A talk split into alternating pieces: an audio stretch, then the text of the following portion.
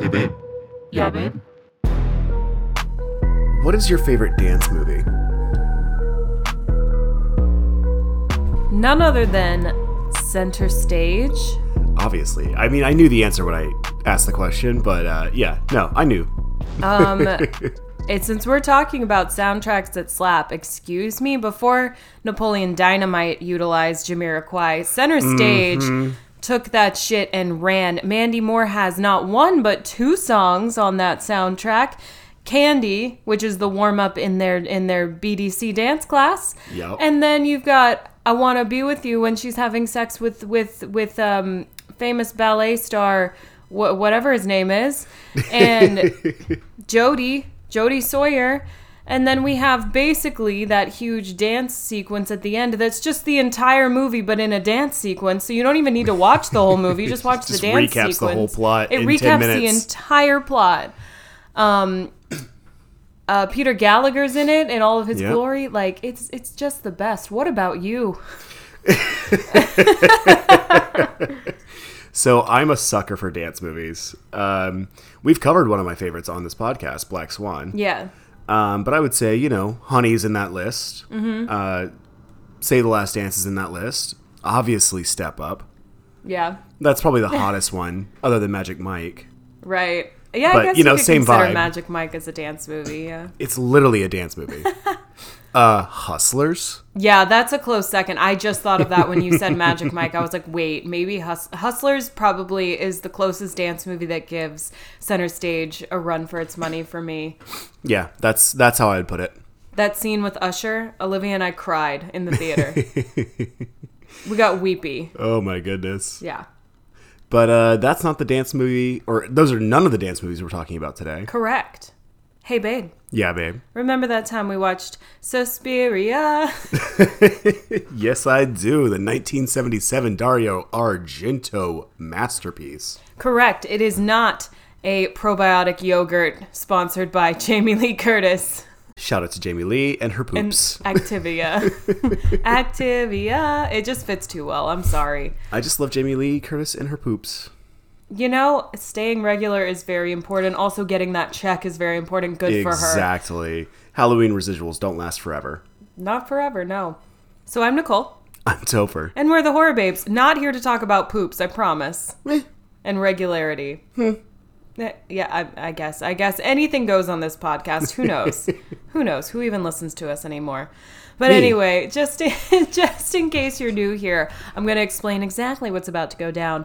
Topher's going to take us through who made this thing, shout out the cast and the crew, and then I will take us through the plot. And then in our third installment, we will analyze said plot. But first, do we have any horror news this week? Sure do. Yes. Yeah, we are still, still waiting for more news, but we haven't shouted it out yet. Karyn Kusama has a has a Dracula project in the works, and I can't fucking wait. Oh, yeah. I'm Her and Chloe. Zhao are both doing uh, Dracula's. Um, Chloe Zhao's is going to be like a western sort of thing, is what I hear. Yeah. Um, but Karyn Kusama, Queen, can do no wrong, has a Dracula project in the works. That's Um, very and I, exciting. it's been on it's been on the books for like two years, and she just keeps being so tight-lipped about it. Good. I don't want to know anything. Yeah, fair enough. Um, I know it's going to be good. That's what I know. um, Sebastian Stan has been rumored to play the title role, so Okay. yeah, Dracula's the gift that keeps on giving. truly, and it can't be worse than Francis Ford Coppola's 1993 or four Bram Stoker's Dracula. Yeah. Ugh. Uh, what a piece of shit. Starring a piece of shit, Gary Oldman. Um, Oof. yeah. And The Northman comes out this month, April 18th. Nice. Yeah. Actually, it comes out this weekend, now that I'm thinking about it. We have a lot of movies to go see. We still haven't seen X. Yeah. Well, we'll get to it. Yeah. We're unfortunately very busy people at the moment. Uh, yeah. Oof. Um, but yeah, that's the big news uh, from this week. It's just that the the Karyn Kusama stuff has been kind of on the back burner, and talks are happening again. So I'm guessing that they're about to cast. Yeah. It seems like they might be in pre-pro. So I'm available. I Yes. Shameless plug. Not that anybody important listens to us, but But hey, Karyn, if you are, she's Just available. kidding. She was just in a Dracula musical last uh, last year. So this is true. Just kidding, though. Each and every one of you are important in your own special way. And Ralph Ineson, if you're still listening to us, I said your name right. we love you. We love you. I hope he's still a fan. I don't know, man. He seemed kind of upset that we mispronounced his name for an hour and a half. And didn't know that a shirt was called a shift. You know, the more you know. Hey, we learned. Know better, do better. Exactly. So I guess without further ado, then, who made this thing? None other than the absolute master of horror after John Carpenter, Dario Argento. Very divisive. He's more divisive than John Carpenter. Oh sure. yeah, yeah. You yeah. either love this guy or you hate this guy. so- correct. Yeah. but Dario Argento invented vibes. That's fair. Uh, no, I absolutely adore him. Actually, he has a movie coming out this year. Oh, Yeah, at the end of the year, he's got a new movie coming out. tying that back into the news. Yeah, I just I'm, I'm like I love that he's still fucking working. he's been working for like 50 years. Good for him. you know? Exactly. Once again, get that bag. Exactly. Cash that check. and keep making things that ca- that provide checks to be cashed. Yes. So yeah, I'm a huge Argento fan. Um, if you don't know him, I, I am very confused. But um, yeah, I mean he his major works are Suspiria. This is this is the first of a trilogy he did. Um, yeah, he's from Rome. Um, his dad is a major producer, so he is a nepotism child. You would know him from Deep Red, uh, Phenomena, or Creepers. Um, opera. He also did a Phantom of the Opera. Like he's done just so much shit. Um, Yeah. he really is just the dude. Um, he is one of the most famous Italian directors. I'd put him. So I would say it's Sergio Leone, George Romero, and then Dario Argento for most famous Italian directors, right? Yeah. Like that's the big three. The, the Holy Trinity. Unholy, really. Yeah. um, I say that in a very cheeky manner. yeah, it's based on a like 1840s essay. Thomas Quincy wrote this uh, series of essays, um, and like they're prose poems. Okay. Um, so yeah, he was trying to like understand memory through uh, hallucinogens. Mm-hmm. Um, but Suspiria de Profundis uh, is Latin, and it means sighs from the depths. Interesting. Yeah, like a susurrus. You know, have you ever heard that word? That definition doesn't seem to match this movie, but maybe it does. I'm just not reading into it enough. I don't know. I think it's more that like Argento was saying Suspiria means sighs, right? It's the it'd be Suspirius, I think, and then Suspiria in Okay. Latin. But these are the sighs from the depths. Uh, this poor ballet dancer. Yeah. um, but yeah, he co-wrote the screenplay with uh, Dario Daria Nicolodi. Um, not Nickelodeon, Nicolodi. Um, she was a frequent collaborator of his and only died a couple years ago. Um, yeah, she died back in uh, 2020. Um, but yeah, they they wrote a lot of their screenplays together. So it stars the amazing Jessica Harper as Susie Bannion, our protagonist.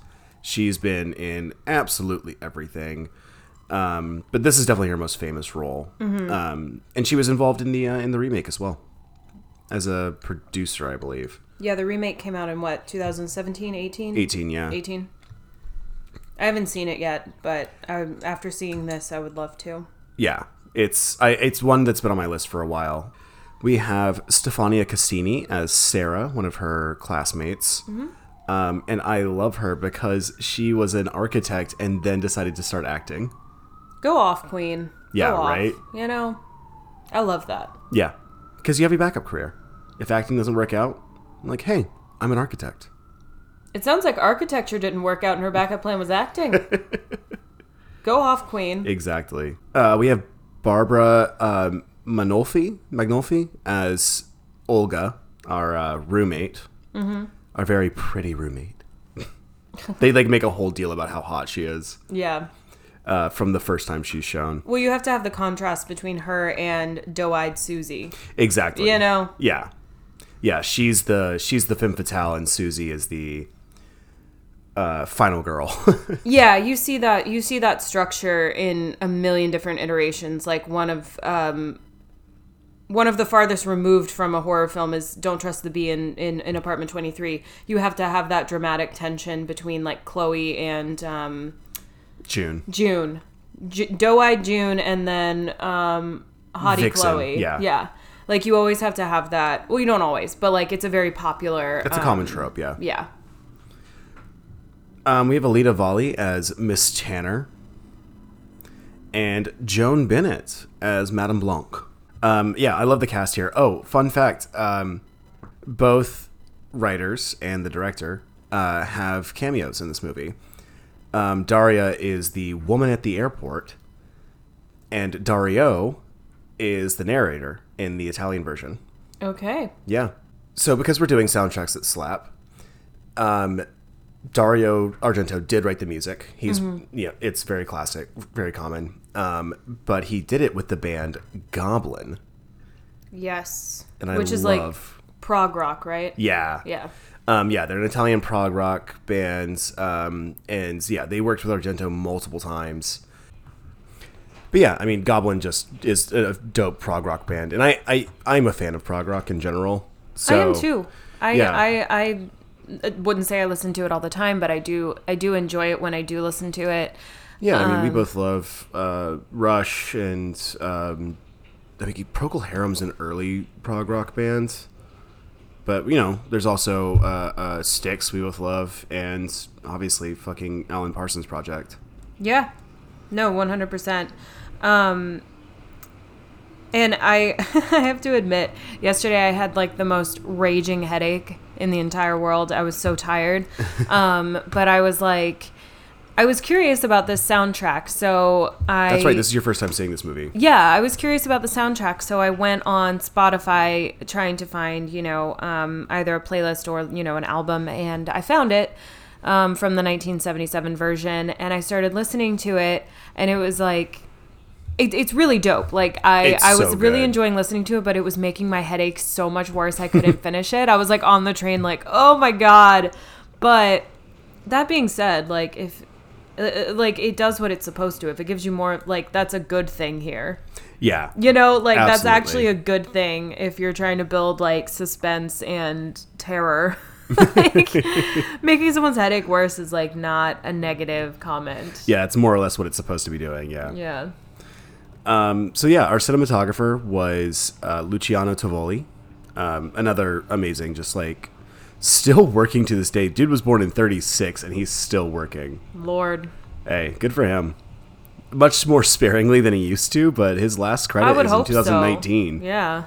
Damn.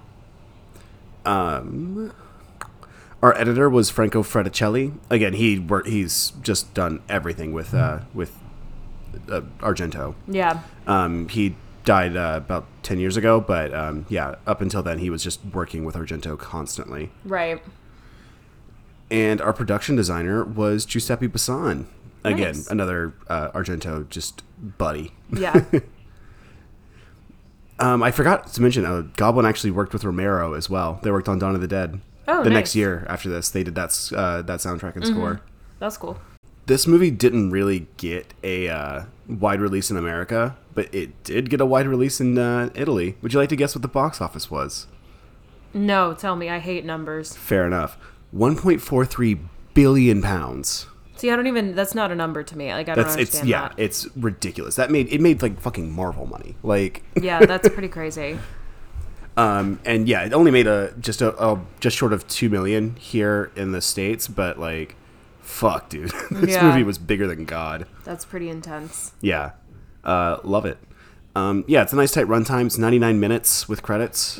Um and yeah, it's in the original is in Italian. It's uh, also they were so. There's, here's the thing: a lot of these films done by Italian directors were done with either Italian actors speaking Italian on set, or they were speaking English on set, but they were dubbed over by uh, American actors.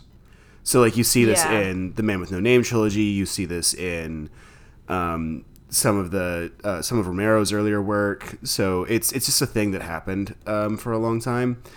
Um, and so yeah, it's it can be a little rough to watch. You were mentioning this last night. Yeah, I personally have trouble uh, with with uh, those movies that that fall under that category, just because it's a little bit off putting. Um, from the beginning, so it's a little bit distracting for me. But once you kind of get past that, this movie is really um, is really great. I think I think I just always have to take a moment of like, okay, that's what's going on here because when you first see people speak and it's like a tenth of a millisecond off, like like it's it's It- that yeah. much that just like bothers me. If it was completely, you know, if they were speaking in Italian but then the dubs were English, I'm used to watching something like that. I'm just not always used to watching um these dubbed films in that in that way. So, but I mean, I got over it by like a third of the way in and it was fine. It's really just like it's a weird like brain adjustment for me and once I get there, I'm like on board and it's fine. yeah, um, yeah, because it, was- it was a thing back in the day of like whenever you were recording on set, you typically, particularly for films that were being going to be sold in America, but were being filmed in Italy or Germany or wherever, um, they would be the the audio or the dialogue would be done through ADR, yeah. and that's even that's pretty common these days too. It's just better now, Yeah. but yeah, uh, unfortunately, yeah, it, it it can be a little rough for some people. I for me, I just I don't see it anymore because I've watched so many of these. Like Italian jo- film is my probably my favorite genre, or like the like '60s to '60s and '70s Italian film really just like does it for me. Yeah. You know, Mm-hmm. um, so I've seen so much of it that I'm just like, oh, okay, it doesn't. It, like you pointed it out last night. I was like, oh, huh, yeah, Yeah, you might just be used to it and I am just yeah. It's not. it's just an inundation. Yeah. Um, but anyway, that's enough of me talking. Uh, what happens in this movie? um it's basically center stage but scary. No, it's You're not you're not wrong. Wrong. I know. Like at the beginning, I was kind of like, mm, I see it. Um, but anyway, it's we've got uh, Susie Bannion, like you uh, mentioned earlier, a young American ballet student arrives in Freiburg, um, Germany, during a torrential downpour to study at the co-ed Tanz Dance Academy. Tanz Dance Academy. Yeah, a, pres- a prestigious German dance school. She sees another student, Pat, flee the school in terror. Susie, uh, she's refused entry to the school and then is forced to stay in town overnight. And Pat takes refuge at a friend's apartment and tells her that something sinister happened at the school.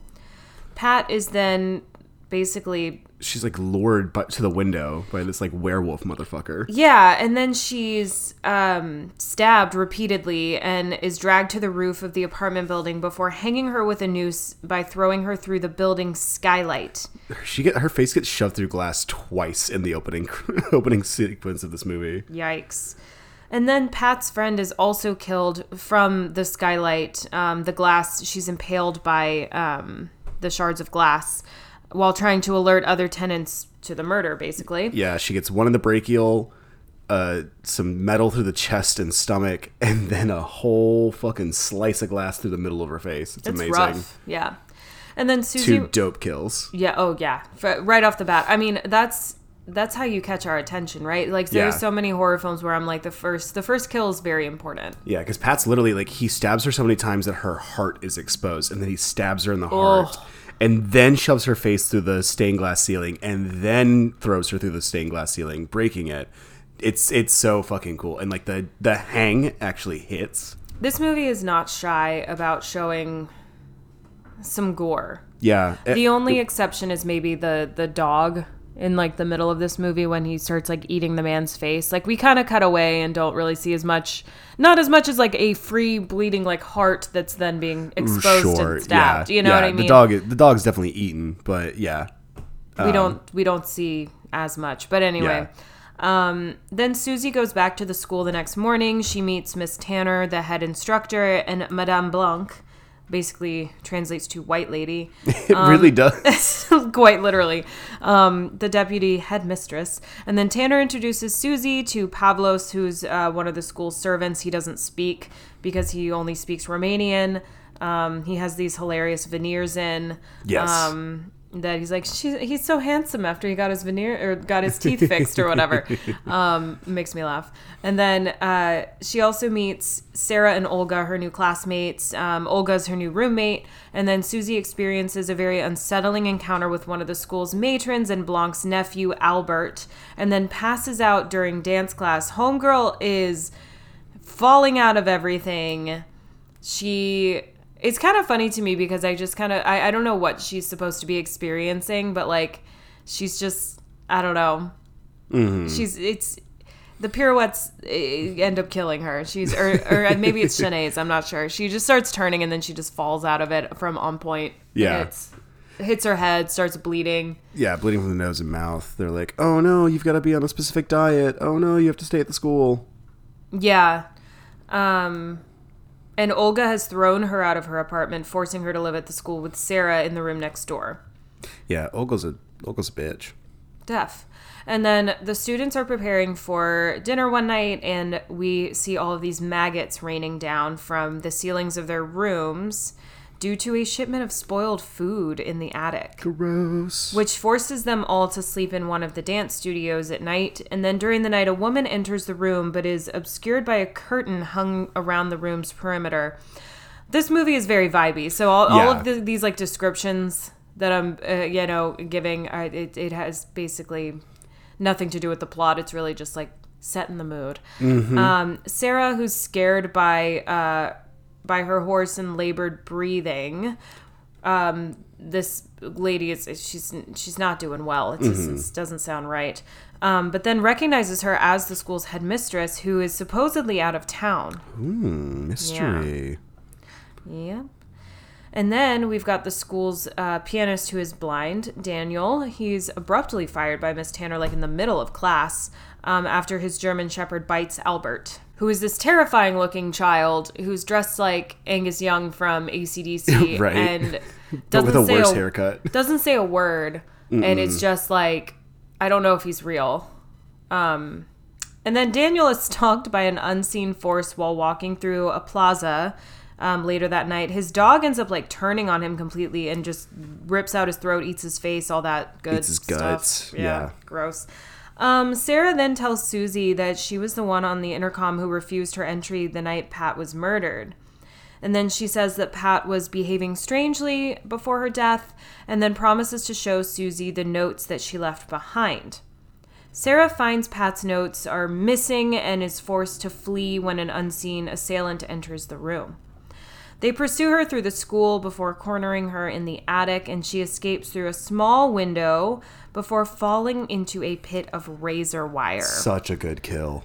I was like, eh, eh, no, this is an amazing kill because they use that very typical horror tactic where you're like, yes, girl, yes, like You've got you've got time, you've got this. This person, you know, you're gonna be all right. I can see the way You're smart. out. You're doing all the right things. I can see the window. I can see the way out, and then your heart sinks when you see that she falls into a pit of razor wire. Which why do they even have that? This school is less safe than Hogwarts, and that's saying something.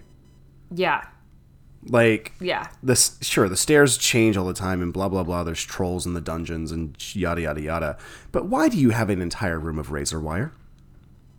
You don't need that. I know. It's it's this whole place is just complete hell, and yeah. So like your heart completely sinks um, once you think that she's like free and everything. So this really plays on um, the audience's emotions, which is really great. Again, it's a tactic that's used very often in horror films where you get that relief of like, okay, they're gonna be okay. Yeah. um, and then huh, they're not because this razor wire allows the her pursuer to basically, I mean, kill her, slashing her throat. Um, it's trapped her, you know. Yeah. Um, and while it's trapping her, it's injuring her. Like yeah, she's being slashed anyway, and yeah, Yeah, and then he kind of just finishes the job, honestly. seriously. Um, and then because. Cause yeah, there was there was no way she was ever gonna she was gonna get out of that. yeah, you really um, don't. It's a very Saw-like moment. for sure. And then Susie investigates Sarah's disappearance the next morning. Tanner tells her that Sarah has fled the school. Susie's like, "Huh, I don't think so, bitch. This is sus. This is sus. Um, she contacts Sarah's friend and former psychiatrist Frank Mandel. He what re- a shrink name. right. Um, he reveals that the school was established by a Greek emigre. Helena Markos, who was allegedly a witch. Which? She's a witch. I be the witch of the wood. Um, Susie also consults with Professor Milius, a professor of the occult. He Spooky. spooky. Hmm. Um, tell me all you know. Um, um, he reveals that a coven of witches perishes without their leader, from whom they draw power. That is not what I learned from the movie The Witches, but fine. You know, there's just so it's, it's like a game of telephone. We don't know exactly. Everyone makes up their own rules. Look, I trust Miss Huston with my life because she was Morticia Addams. That's fair, mommy. Mommy? Sorry, mommy. Sorry.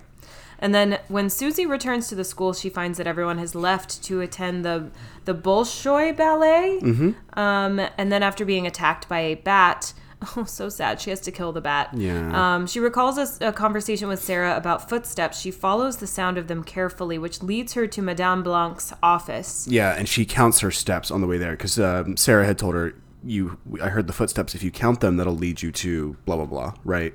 Yeah, because she's she's very smart. She says like I don't think that these teachers leave like they say they, they do Yeah. because they walk the opposite way from the exit. Exactly. Her and uh, Sarah and Susie figured it out together. Yeah. Um, yeah, they're very clever. And then remembering that Pat uttered the words secret and iris the night that she was killed, Susie discovers a hidden door that opens by turning a blue iris on a mural in Blanc's office. This Alice in Wonderland ass shit Mm-hmm. I mean, it was a literal, it was a literal uh, influence on this movie. no, I love it. Yeah, it's amazing. I love it. Um, Susie enters the corridor and finds the academy's instructors, led by Madame Blanc, plotting her demise in the form of a human sacrifice. Yeah, bitch has to die. Yeah, because I mean, because she's asking questions. And then Albert alerts Pavlos to Susie's presence, and then Susie hides in an alcove where she finds Sarah disfig- Sarah's disfigured corpse. She finds the corpse of Sarah. Cute, cute, cute, cute. Looking never looked better. um, and then pursued by Pavlos, uh, Susie retreats to Helena Markos's bedroom. Susie finds Markos sleeping, recognizing her as the headmistress by her labored breathing. She accidentally wakes her by breaking a decorative peacock with crystal plumage. Uh, plum- plumage? Plumage, Plumage. Um, plumage, plumage? plummet to your death, Yeah. like Sarah. Uh, yeah. Um, Markos renders herself invisible and taunts Susie, which is horrifying. Most of the time, okay, I'm going to say most of the time in horror films, I'm like, when you hear like, you know, someone like a human voice kind of being creepy and like speaking, you can rationalize like that's a human voice and like, sure, it's a device to be spooky, but like it doesn't really work on me normally. Yeah. This completely works on me. This voice actor was like Did killing a the game. good job. Yeah, Killing the game. Like I this was is on- where ADR comes in helpful. I was honestly like, I was. Uh, this was very scary. This reminded me of Mm-hmm. a nightmare that I literally had as like a ten year old or something. Um, and so this this got me. Uh, Markos renders herself invisible, and yeah, she's taunting Susie before reanimating um, Sarah's mutilated corpse to try and murder her. Um, with like a knife or whatever. Yeah. And then uh, there's flashes of lightning um, that kind of reveal Markos's silhouette a little Yeah, bit we get the silhouette and we get the breathing still. yes, Because invisible is not inaudible. Because if she's gonna mock her, then she has to have the breathing still. definitely. And then Susie ends up impaling her through the neck with one of the peacock's broken glass So quills. good, so good. Yeah. And then Markos's death causes Sarah's corpse to vanish, which again, this is like a weird rule that's been made up because we know that like with um um vampires you stake them through the heart, right? Yeah, and if you kill the vampire, the lead, like the head vampire, then the rest die. Right. It's it's kind of interesting that this is kind of taking on um that uh that ideology in a way. Yeah, I mean we've seen this before too, though, when we covered uh, Black Sunday. Yeah, for sure. And it's it's interesting though how like I feel like um it, it is like it is a trope that's used like to kill evil. You kill like the main as the final girl, you kill like the main um entity and that Mm-hmm. obviously we know that that strips the power from any of the disciples, I guess. I don't know, Yeah. for lack of a better word. Um but anyway, this also causes Sarah's corpse to vanish because that was under her spell, blah, blah, blah. And then Susie flees as the school starts to implode. It's all up on fire, all in flames. There's a storm going on outside. Madame Blanc. Bricks are falling everywhere. Yeah, Miss Tanner, Pavlos, and the rest of the coven perish without the power of Markos to sustain them. And then Susie escapes into the rainy night as the school is consumed by fire. Roll credits. That's it. That's all she wrote. Fantastic. Yeah. I love this movie. So I love at the end of this movie, just like real quick, that instead of what all these film dudes would do now, which would be knowing that everybody's gonna watch and rewatch and rewatch and rewatch this movie, um, to if this movie was made today, you would have people counting Sarah's steps or Susie's steps as she leaves the uh, mansion Yeah. or the academy. Um, he just cuts away completely. He's like, "Nope, you can't see." Like she's just running. Oh, and here she here she is. Here she is. Here she is. But uh, somebody to if somebody made this today, they would absolutely do like, "Uh oh, did she really escape because she didn't take the same amount of steps?" Oh, right. Yeah. Yeah. Uh, it was just one of those things. I, I think I pointed it out last night, but it's like something I love about this movie is that he's like, "No, fuck that shit." Yeah. Uh, but yeah, if it was made today, it was absolutely what went on because if you didn't do the right amount of steps, then everybody on fucking Letterboxd and Twitter would be like, "Oh well, that's uh, that's a real problem here." That's my film bro voice. Wow. I love it. Very accurate. But yeah, that, that that's my like quick aside about the Yeah. ending of the film. Yeah. Um, so I love this film as well. Um, I, This is your first Argento, right? I think so. I might have accidentally watched one and just like didn't know. Yeah. Like that happens sometimes. Um, but no, I I really enjoyed this. I enjoy how much of a um, this feels like this feels like a nightmare in the most yeah. like vibey way because of all of these horrible things that are happening um and all of the lighting and all of like the color theory like you were um kind of mentioning last night when we were Oh, God, I watching love it The color theory in this movie. It's so pretty. it puts you in that nightmare feeling uh, Sure, yeah. where where things aren't completely real but outside of the school or whatever things feel pretty grounded in reality Yeah, when we were at Olga's apartment, other than the, the I guess the opening sequence where uh, Pat and her friend are killed. yeah Um, other than that, yeah, when we're outside of the school, things feel there are neutral tones. Um, exactly they're- yeah, they're brightly lit. Um, yeah, yeah, that that makes sense. But yeah, I love how the so we've talked a lot about how certain um, aspects of the making of the film become a character themselves. Uh, I would definitely argue that the soundtrack, like we've said in previous uh, episodes of this series, that the soundtrack in this is a character of its own. It oh really yeah, and sets it, the tone. It also exists independent. and it sounds like Footloose. It really does. The score. Remember, I, we were God. watching it and I was like, I'm hearing Footloose right now because of the wanna wanna wanna wanna Yeah, like, yeah. and it just. It's just funny because it predates it, so it must I be know. Footloose. Like Kenny Loggins stole Are you a from Suspiria Goblin. fan? Yeah, like Kenny Loggins is a huge Goblin fan. it's hilarious to me because it literally sounds like the title track on Foot in Footloose. Wanna wanna wanna wanna, but it just keeps repeating that sort of like bass line. We might have like even a didgeridoo going on here. I'm There's not yeah, there's some sort of wo- there's some sort of like It's like droning woodwind. Yeah, it's so cool. Um, I would highly recommend uh, listening to this soundtrack just like on Spotify. It's it's fascinating. And then you've got the um, you've got the kind of like uh, nursery rhyme like music Oh, box sound was sorry. with the a whispering. it was a Moog, not a. It was a Moog. It, it sounded like It's a Moog synth, but it was yeah. I, I'm looking through like sorry, I'm just looking through the uh, the um, no. I'm glad you solved the Yeah. because I was like, it Yeah, sounds like a it's- didgeridoo, but it's being played incorrectly if it's a didgeridoo. yeah. So they played um, on a mini Moog and a System 55. Um, Gotcha. yeah, Yeah, and then you've got that like music box um, with like the the demonic whisperings underneath. Like it's just it's brilliant. very Rosemary's Baby. Yes, it's which was a big influence on this. which Um, you can totally tell with the whole um, the the the color theory again. In Yeah. in this is very similar to Rosemary's Baby, except this is definitely more overt with like the gels and um, Yeah, the different lights being used and and, it's super bright. Like uh, that's the thing about this movie is like if, uh, we were watching the retouch, the 40th anniversary retouch, I Yeah. think, um, which is fantastic. Uh, but yeah, it was super great, and like um, De Palma was another big influence because Harper had just been in Phantom of the Paradise uh, three years earlier, yeah which is a great movie that no one really talks about anymore. Um, it's it's having a little bit of a renaissance right now, but like De Palma, amazing. No, 100%. But yeah, I think that this is a really good example if we're talking about um, soundtracks that slap here and um, how that can take on different iterations in different mediums and how we can look at it through different lenses.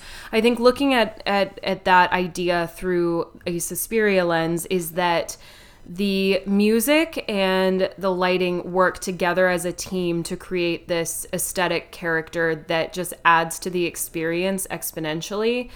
And Right. I think one without the other wouldn't be as powerful. It's kind of like Yeah. a perfect in tandem, you know, like relationship here. Um, and yeah, I think that both of those things together, we kind of create. uh, Snow White and the Seven Dwarfs was a huge inspiration for this film, and you can really see that in like the lighting and the color theory and all of that. And you Even know, just in the casting of Harper. yeah, we've got yeah, we've got like our our doe-eyed um, ingenue, I guess you could say. Yeah, um, she's ingenue-ish. and who's being you know um uh and then there's a witch in snow white as well um a crone like witch Mm-hmm. Yeah. um and same thing here so so all of that is kind of working together to create this nightmarish experience for the audience member and that plus the music just being very inventive and I this is the reason why I love it when a when a band decides to do a horror film or work on a horror film Yeah. because it's their own flavor, it's their own influence, but then you layer in again like in every single one of those tracks you've got like whisperings underneath of being like a witch, a witch. Yeah. But it's like this like prog Or- rock Blue Iris. Yeah, Like, you yeah. hear those, yeah. yeah it's almost it almost takes on like um a it almost takes on uh the form of like an opera in a way where like Right. like i'm kind of thinking of this as a little bit like um like berlioz requiem or something where Ooh, you've got yeah, good pull. well, so you've got a lot of undertones in that in in that piece of uh, in that in that art where where people are. I, I'm getting too excited, so my words are escaping me. That's but fine, no, go for it. you've, You've got a lot of these undertones of like the whispering and the even like the low singing in that that just is throughout that entire score, and then you kind of have this here where it's a through line yeah. where um, you've got this prog rock, this kind of like warped sound, and then underneath that you got kind of like this whispering of like, yeah, you said like blue iris or like a witch, a witch, a witch, Yep. and it it makes you really um makes you really nervous. It makes you really stressed yes, out. yeah. Um, this movie is this movie is tense as shit.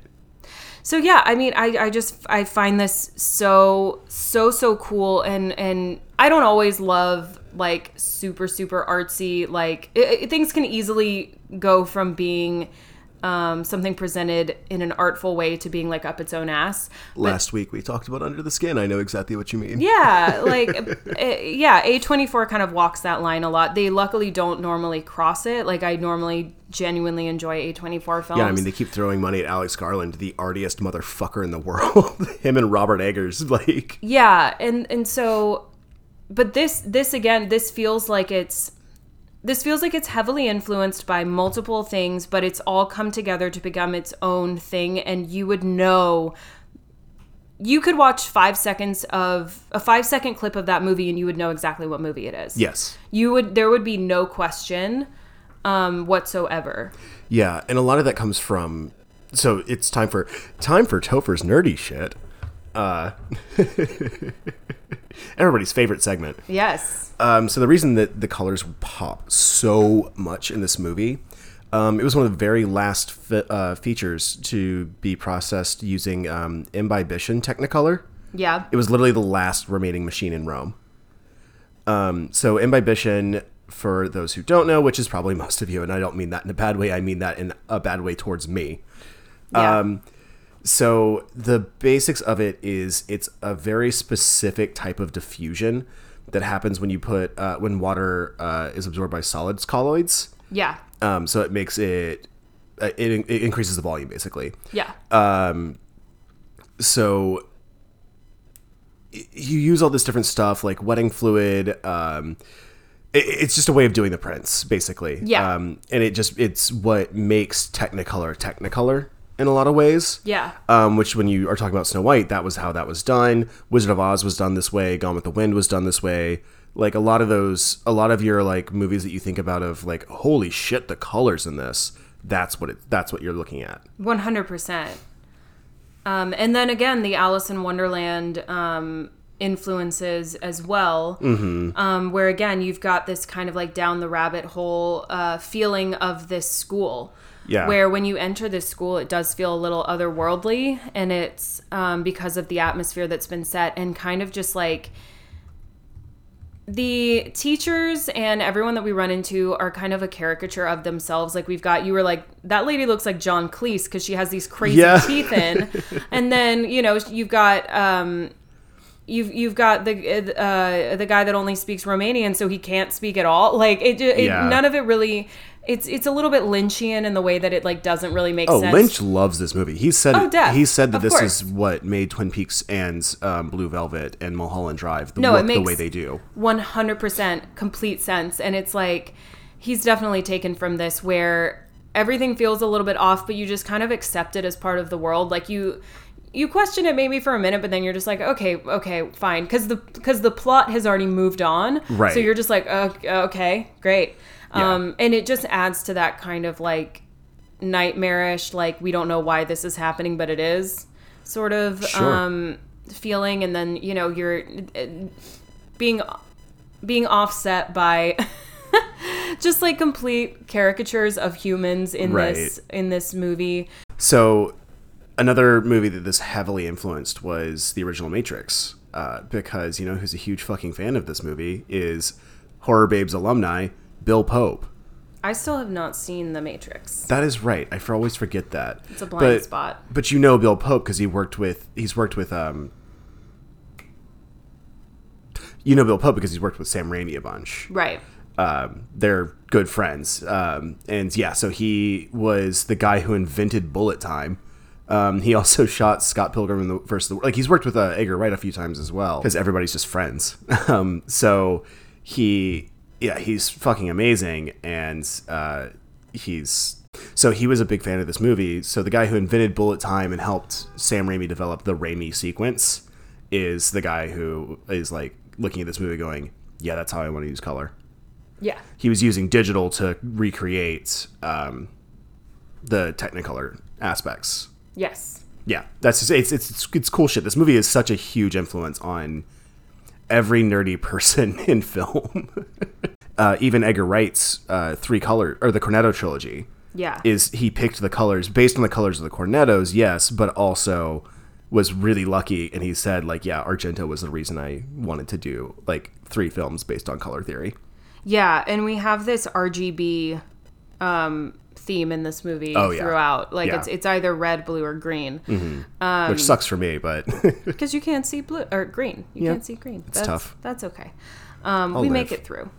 Um, but yeah, I mean, there's so much that has been said, and there's so much to be said about how influential this film has been. Um, in many aspects, from the color theory, and then I think also to the soundtrack um, as we have well. to we have to talk about the soundtrack more. It's so goddamn good. I know it, it's it's just again it takes on its own it's its own character in this and it works so well with uh, the set and everything else going on that you just kind of you recognize that it's there because again it slaps again we've really got does, yeah. we've got a, a a wacky sounding like footloose werner no werner no werner werner but it makes you unwell. and then you've just it, it sounds like you put it sounds like you like threw um your footloose like record like through like some shards of glass like it just scratched it and it's just kind of like repeating but it's kind of warped too like it sat in the sun too so it's like You tried to clean it, but you used the wrong solution. yeah it's yeah, like it's you used bleach instead it of Windex. Yeah, and I know that I keep saying this when Kenny Loggins wrote Footloose like way after this, but like it's just I, I it was visceral when it came up. I was just like when it came on Yeah. on the movie, I was like, that's Footloose.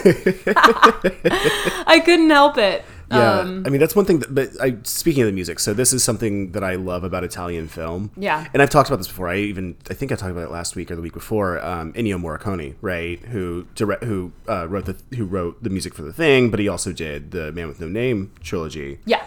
Um, I, something I've really appreciated about the the our big three Italian directors. I mean, there's Mario Bava, who we've talked about as well, but there's an attention to music and how music plays a character in Italian film that I don't see in a lot of American film Yeah. um, or Japanese film for that matter. Yeah. Um, the only other like consistency I see is in South Korean film, and I'm really thinking about the Wailing, right? yeah. how much music is a part of the wailing, um, which we covered uh, with good friend Prem Rock a while back. But um, Yes. the music in that is so important, um, and I think we've talked about this. Oh, this is the whole point of this month: is that the music is fucking important for film.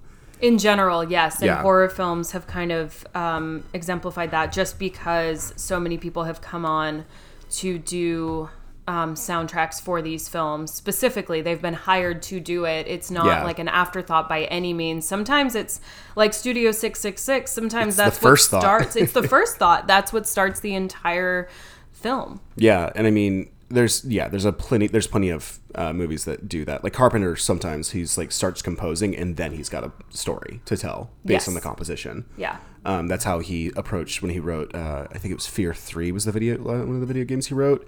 Um, that was how he approached it. He was like composing first, and then he did the story, Yeah. which I think is awesome. That's a really cool thing to do because you're talking about opera. This is operatic. It really is. The way that it's structured too is a little bit like a play as well. Yeah, it's giving me Tosca. Yeah. You know, one of my, I mean, uh, to name one of the best operas of all time, but like, because Tosca has like that like dreamlike quality to it. Is the reason I'm comparing it. You know, Right. No, I and it get has that. those really horror elements to it. Like it's like it's a gothic opera, Right. um, much more so than his other works, like Pavarotti or something. Like, uh, not Pavarotti, uh, Pagliacci. Yeah. Yeah, Yeah, this I was very I was very pleased with this movie. Um, you're happy with your first Argento experience. Yeah, I mean, I he's again, like I said, he's very um, divisive, and I obviously you you get your nerdy segment, I get my feminist segment. Go for it. Let's go. Um, Let's hear it. So I'm gonna start with the pros first of this movie. I love that it's mostly a a, a um, female presenting cast. Mm-hmm. Um, it is everyone every every female presenting person in this in this cast has agency, Yes. has um, intellect. Yeah, they're all smart. They make the right decisions They make the right decisions for their for their own uh, goals. Yeah. and the men in this movie are very like they're kind of just like side characters. They are on screen for maybe a total of like five minutes. I think combined, yeah. Yeah, yeah, that's what I mean. And so it's that's really interesting to me that that you have that component which is amazing. I love that these women are so smart and the final girl isn't this typical like sexualized. Like the women aren't super sexualized other than, you know, their killing devices are very phallic, but I I don't know. Even then, like razor wire. Yeah. Um I mean, a, a knife is always going to have some sort of phallic semblance to it, but So on the other side of that though, we're still seeing a lot of like mutilation of of women in Right. this. So I I would I would be remiss if I didn't like talk about that. That's Yeah. definitely a con here where um and that's where I'm getting at like I felt that the dog kind of like biting that guy's throat and whatnot Mm-hmm. was way less brutal than what all of the women went through. That's fair. And we didn't see as much of it. And I have a quote from Argento that says, um, it's a pretty disgusting quote, so I'll warn you guys. Um, it says, I like women, especially beautiful ones. If they have a good face and figure, I would much prefer to watch them being murdered than an ugly girl or man. I certainly don't have to justify myself to anyone about this. yeah, that checks out. It's like, no, no, bro. Like, Yeah. Like cool. Um, so Come on, my guy. so I might be in this in this position where I don't like this person, but I am, am conflicted because I do like this movie. Yeah. Um, because that's fucked up to say that. Yes. Um, I think a lot of people feel that way, and it's a lot of the people. It's a lot of um, He's just saying the quiet part out loud. yeah, exactly. Um, he's saying the quiet part out loud, and I think that that's a really like. I really hope that um, I I that just gives sociopathic vibes to me. Like I hope that he mm, doesn't mm-hmm. date people. You know what I mean? Because like when you if you have that if you have that v- viewpoint, I I hate that. I hate Yeah. that so much. And I, and I've I've read a lot of essays about you know like why do women love horror so much when we're watching ourselves pretty much be killed and Yes, yeah, mutilated we've talked about that a lot in this podcast. and that's still something that fascinates me because I love horror and I love that feeling that I get when I think I have that kind of ability to separate myself in a way from it and kind of see it Yeah. as a creative medium and not like a um it depends on the movie of course there are some horror movies who that hit way too close to home Yeah, there's a few here and there, yeah. but when it's, you know, um, when it's very much so set in like a fantasy setting or, you know, it, in, in something that's a little bit more sci fi oriented or just even like kind of nightmarish, when Right. there's a very creative kill or I see something dramatically that's very, um, that's very exciting like again you you kind of um the the kill with the razor wire where you're Yeah. like you have that relief moment but then like that tension's rising there's relief but then they've completely um you have you have mistrusted them like they Sure. they led you to believe that they were going to be okay but then they're not so it's this up and down that you know we we view art to feel something you know absolutely. anything um so I don't know. I, I I struggle to find the answer to this. Why a lot of us really enjoy seeing this, even though a lot of times it is our bodies represented as being mutilated or Right. and or sexualized. Well, especially because Um, you're a hot chick. I mean, yeah. I just I'm, I'm completely undermining your point, but to make yeah. a joke, I, I apologize. how dare. Um, but yeah, I don't know. I struggle with that um, consistently, and I think a lot of other people do. A lot of other women do because there are plenty of you know books and essays on this very topic of like why do Yeah. women enjoy seeing themselves being represented on screen as something that can be mutilated and sexualized at the same time, like that sort of thing. Um, but I don't know. It's again, it's it's a, uh the reason. One of the reasons we have this podcast is because we don't have all the answers, and we're uh, always looking at different horror films. You know, using them as lenses to look at the bigger picture. Um, but yeah, I just I wanted to share that little. I'm fully, yeah, little no, that that's was, the I, con of this movie for sure.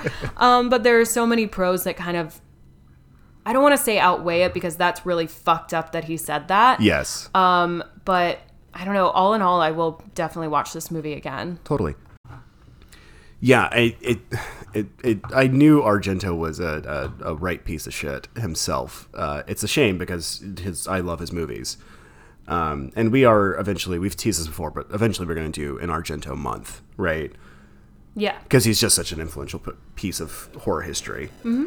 Um, I will say it, anything feminist, I'm gonna guess then comes from uh, his frequent co- collaborator Daria Nicolodi, Yeah. um, because I I have to believe that it's kind of like like Carpenter's not a piece of shit, but he has said like, oh, oops, when it comes to Yeah. representing women, yeah, it was uh it was his co-creator of everything, uh, Debra Hill, who would like slip things in. This is why it's important to have women in the room. Bing bong. um, in fact, uh, that final sequence that you love so much, that you want to marry, that I love too, uh, was Nicolodi. Uh, it was based on a dream she had when she was in LA. Ah. Yeah, she was talking about that at the. Um, they were interviewing her during the 20th, 25th anniversary of the movie. Um, and yeah, she was like, "Yeah, that's uh, that's where it came from. I wrote that shit." Yeah.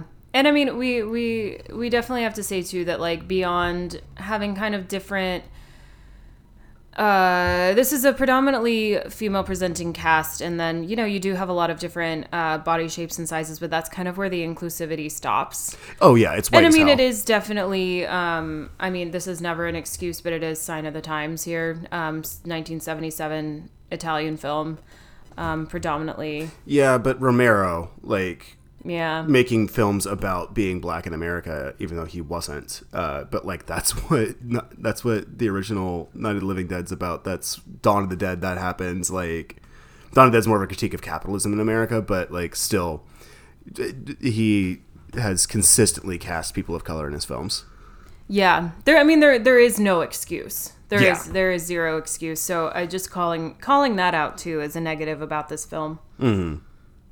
But yeah, that's that's more or less what I'd say. This is one of my, I it, of course, all issues aside, this is one of my absolute fav- fucking favorites. Um, Yeah, it's definitely a fun watch as far as like um, immersing yourself kind of in this fantasy, definitely nightmarish world. I was surprised. I I had forgotten that there's zero nudity in this movie. Yeah, that's true. I didn't see anything. Yeah, no titties. now that now that Surprising. it. Uh, Yeah, when you have a dance school, you often get like locker room. Even when she did go to the locker room, everyone was fully clothed. yeah, Um, but yeah, no, uh, that's that's very often an excuse to kind of show um, any form of nudity is is uh, any sort of sport or like you know high school. Like we've got the opening shot of Carrie, um, or like any sort of locker room um, sequence is is always just like an excuse to kind of show some nudity there, and they didn't take that. yeah, yeah. I. I, I just again I was surprised. I was like, oh, it's exploitation. Like it's women in a dance school. Like I mean, I'd seen this before, um, like ten years ago in college, but um, it was one of those things. I was like, oh yeah, that's right. yeah, That's uh yeah. Um one last thing about the music. Do you know who uh sampled this song where you've heard it before? Kenny Loggins. Uh Raekwon and Ghost Ghostface Killa sampled it in uh, uh Legal Coke. really? Yeah. I'll have to. Yeah, they sampled the soundtrack in Legal Coke um off of uh, uh Ragu. That's pretty cool. Yeah. Uh, which is a great fucking album. Like anything that's Raekwon and Ghost is fucking amazing. Like, I'm Oh, so yeah. glad I got to go see them. But like Brag much? Yes, always. That I got to see the GZA, Raekwon, and Ghostface together. Yeah, I'm all brag about that. You know, fair enough. Doing liquid liquid swords and Iron Man, and only built for Cuban Linx. Like fuck you. Fair enough. Yeah, But yeah, I mean, I'll definitely watch this again. It has its faults, but um, I really want to see the remake. I haven't seen the remake yet. yeah, I, I would like to see that before I watch this one again. Yeah, um, it came out four sure. years ago. Um, so yeah, I think that that's really all I have to say here. Oh yeah, no, this is one of those movies that Soundtrack we could go on and on and on, but the soundtrack slaps, certifiable, written before the movie was even created, and f- Yeah. yeah, it was it was the movie came from the soundtrack, and I love that. A million percent.